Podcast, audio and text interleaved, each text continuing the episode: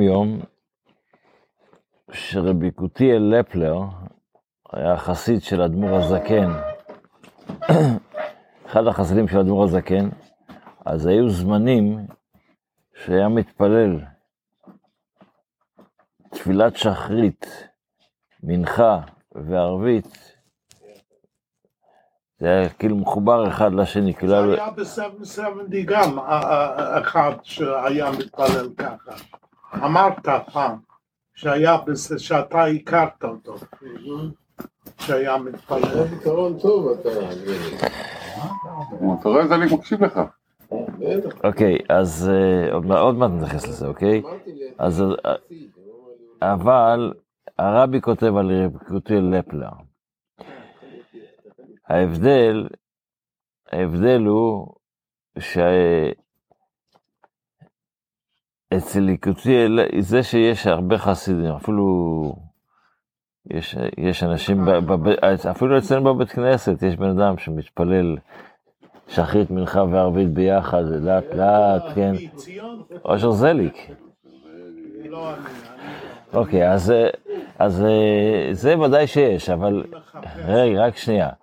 אבל אצל ליקוטי לפלר יש סיפור שכשהוא הגיע לאדמו"ר הזקן,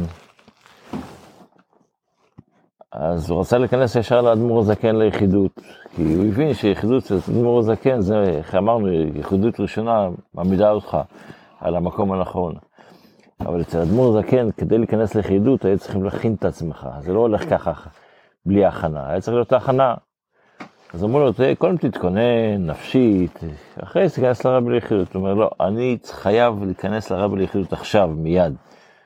והחסידים לא רצו לתת לו, אמרו לו, לא, תכין הכנה. אז אמר להם ככה, תשמעו, אם אתם לא נותנים לי להיכנס מהדלת, אני אכנס מה, מה, מהחלון בדיוק, אני אכנס מה, מה, מהחלון, אני אטפס על החלון ואני אכנס משם. וכשהוא נכנס, הוא באמת לא נכנס מהדלת, הוא נכנס מהחלון. ואמר לאדמו"ר הזקן, רבי, אני צריך שתוציא לי את הנפש הבעמית שלי.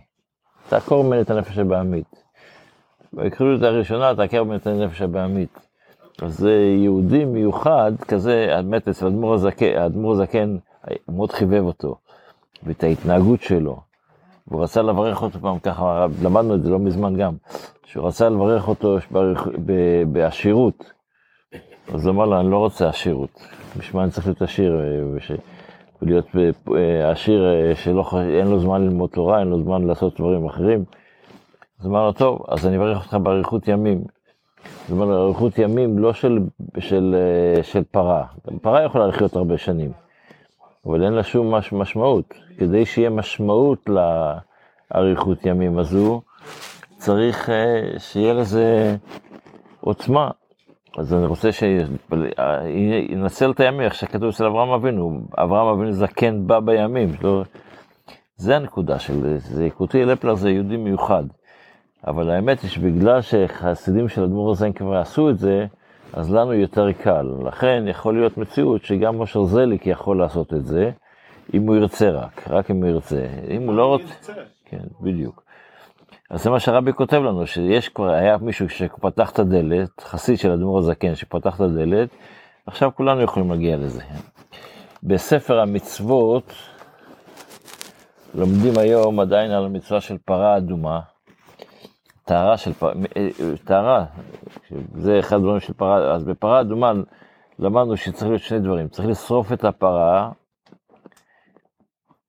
ונשים את האפר, ואחרי זה לקחת את האפר ולערבב אותו עם מים חיים.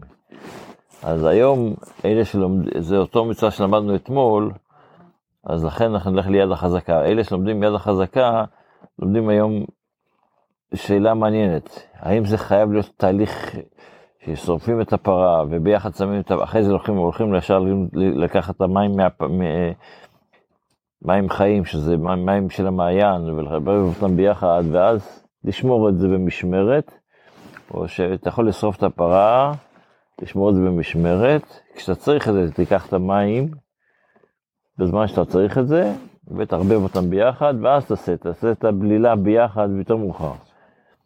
אז זה מה שההלכה אומרת, בן אדם יכול לקחת, שיהיה לו פרה אדומה, יהיה לו עפר של שריפה של פרה אדומה, וכשהוא יצטרך את ה... לעזות את הפרה האדומה, אז אחרי זה הוא ייקח את המים, בגלל שהוא צריך, ויעשה את הבלילה, ואז יעשה את ההזיה. זאת אומרת, זה לא חייב להיות ביחד. זה אחד הדברים שלומדים היום באלה שלומדים. למה לא יכולים בהקדם לעשות את זה?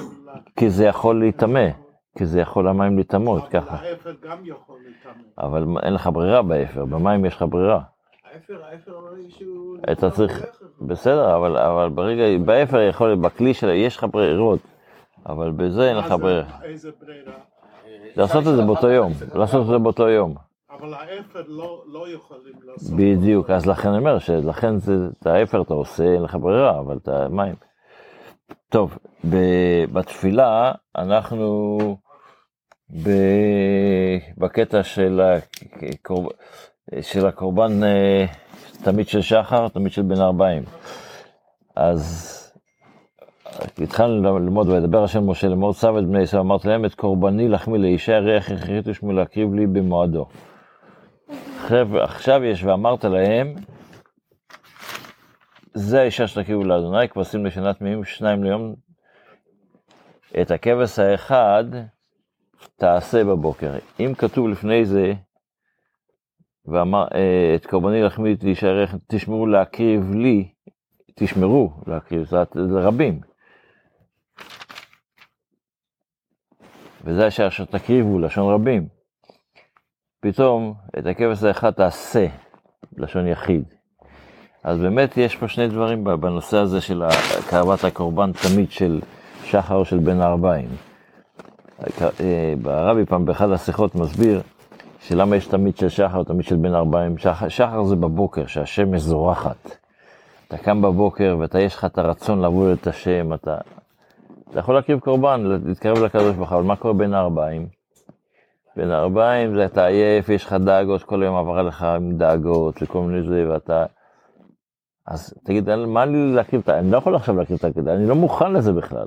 לא צריך, איך אמרו לרב, נחזור לסיפור, אמרו לו לרבי קוטל רפלר, כדי להיכנס ליחידות צריך להתכונן קצת.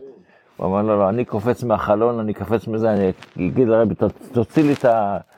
את היצר הרע שלי וזה יסתדר, אני אקריב, תקריב את עצמי.